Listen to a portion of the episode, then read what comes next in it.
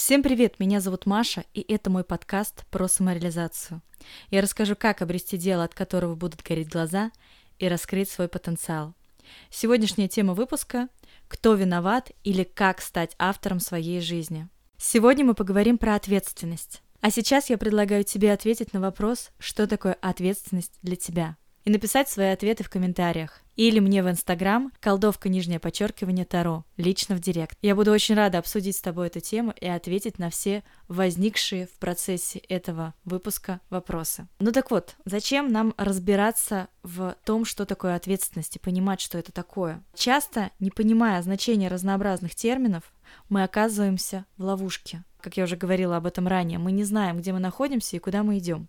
И сегодня я хочу поделиться с тобой своей точкой зрения на тему ответственности.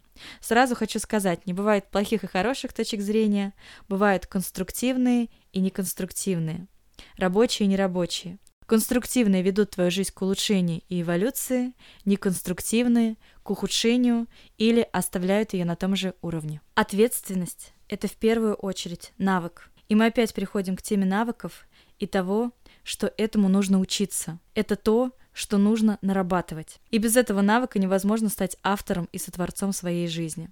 Есть несколько критериев, по которым мы можем определить, является твои действия или намерения ответственностью или нет. Первый критерий говорит о том, что ответственность всегда 100%. Что это вообще значит?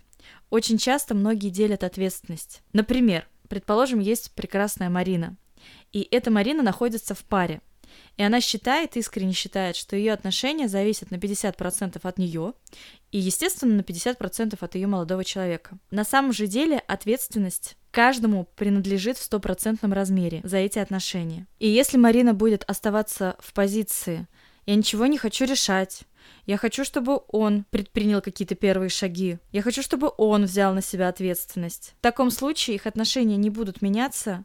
Марина будет продолжать страдать, ну, или она может, конечно же, не замечать, в принципе, этой ситуации и игнорировать ее. И как мы видим, оба варианта не ведут к решению ситуации. Альтернатива заключается в том, чтобы взять на себя 100% ответственности за эти отношения на себя и начать решать проблемы, и начать созидать эти отношения. Не ради него, не ради ваших отношений, а ради себя. Ответственный человек понимает, что моя жизнь, мои отношения – Моя самореализация, мое здоровье в первую очередь нужно только мне, а не кому-то другому. В результате этого осознания ты становишься сотворцом.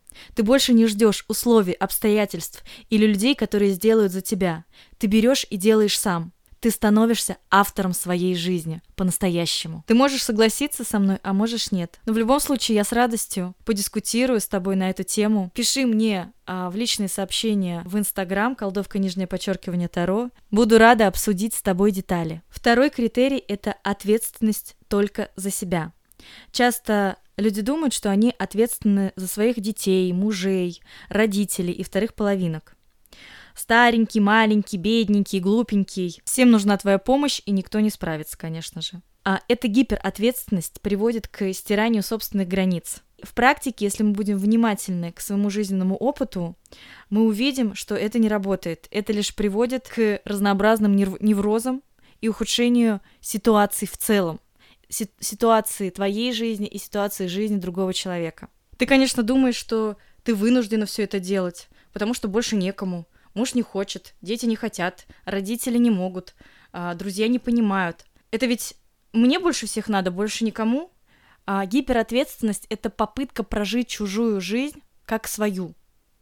Это попытка решить чужую проблему как свою собственную. Когда мы решаем чужую проблему как свою, мы в тупике.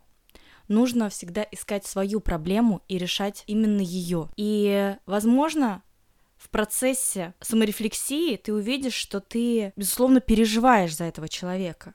Тогда твоя задача научиться принимать и проживать свои эмоции. Твоя задача научиться доверять своим состояниям внутренним и отпускать контроль, вместо того, чтобы делать там некие действия за другого человека. Ответственность за себя оздоравливает. Гиперответственность не помогает и развращает. Критерий номер три. Ответственность всегда конкретна. Не бывает ответственности за все. Все равно ничего. И если человек заявляет, что он ответственен за все, то на самом деле он просто не понимает, где территория его ответственности и что на самом деле ему нужно делать. Ответственность всегда конкретна. Когда появляется конкретика, появляется власть над ситуацией и рычаги управления, понимание, что и как нужно делать. Если ты хочешь, чтобы человек четко понимал границы своей ответственности, тебе нужно понять, понимает ли это он. Это, знаете, тот случай, когда я думала, что ты должна это сделать, а ты думала, что я должна была это сделать. И на самом деле а, никто из нас не очень понимал, а, за что мы отвечаем в этой ситуации конкретной. Без конкретного ТЗ получается, как мы знаем, ХЗ. Еще очень часто мы путаем понятия вины и ответственности. И более того, нам кажется, что это одно и то же. Ну, с ответственностью мы уже, надеюсь, разобрались. Теперь перейдем к чувству вины. Чувство вины – это ментальная жвачка, которая ничего за собой не несет. Чувство вины, как правило, а, сопряжено с а, разнообразными негативными переживаниями, да, с агрессией, с обвинением себя, других, с амбичеванием. Чувство вины родом из детства. Обычно родители делают так. Когда они воспитывают, они используют чувство вины а, как наказание. То есть, если ребенок виноват в чем-то, незамедлительно жди наказания. И это становится таким триггером. Вина – наказание. Мы не хотим быть виноватыми, потому что мы знаем, что после этого следует некое наказание. Мы избегаем ситуации, где мы можем быть виноватыми, и мы избегаем последствий этой вины. Предположим, если ребенок принес двойку из школы, и мы прививаем ему чувство ответственности, мы говорим о том, что, безусловно, это его ответственность, да, что он не сделал домашнее задание, и в результате он получил двойку, и все в его руках. Если же мы учим через вину и наказание, мы говорим ребенку о том, что ты виноват, а ребенок испытывает а, яркие интенсивные переживания, мы говорим о том, что тебе нужно искупить вину, и тебе нужно сделать домашнее задание. И а, ребенок, опять же, может идти в это, может не идти в это, но в любом случае он делает это нехотя. Он делает это лишь бы мама с папой перестали ругаться. Ответственность делает нас сотворцом нашей жизни. А вина учит делать что-либо, чтобы избежать наказания, вместо того, чтобы делать процесс качественно. Как я уже говорила, сто процентов ответственности за твою жизнь лежит на тебе. Ты можешь пользоваться этим, можешь нет, можешь улучшать свою жизнь, можешь нет. А что касается вины, то тут есть ряд ситуаций, в которых, в принципе, а ты не имеешь никакого отношения. Так случилось, потому что так случилось.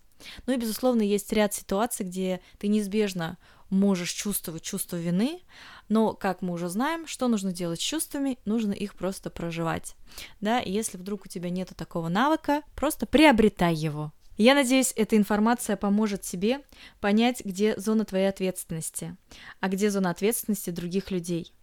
Я надеюсь, ты сможешь конкретизировать и взять 100% ответственности на себя, за свою жизнь, для того, чтобы стать по-настоящему автором и сотворцом своей жизни. Меня зовут Маша, я напоминаю, что мой подкаст называется «Точка соприкосновения», мой подкаст о близости и потенциале. Если у тебя возникли какие-либо вопросы, пиши мне в директ, в Инстаграм, колдовка нижнее подчеркивание Таро. Я буду рада услышать твою историю, задавай свои вопросы, и мы обязательно их разберем в личном порядке, либо я посвящу этому свой следующий выпуск. В следующем выпуске мы поговорим еще об одном навыке, который помогает на пути самореализации. Мы поговорим о доверии. Как вновь начать доверять себе и слушать импульсы. Я дам практику, которая поможет себе научиться слушать себя. Спасибо, что слушали меня. Пока-пока.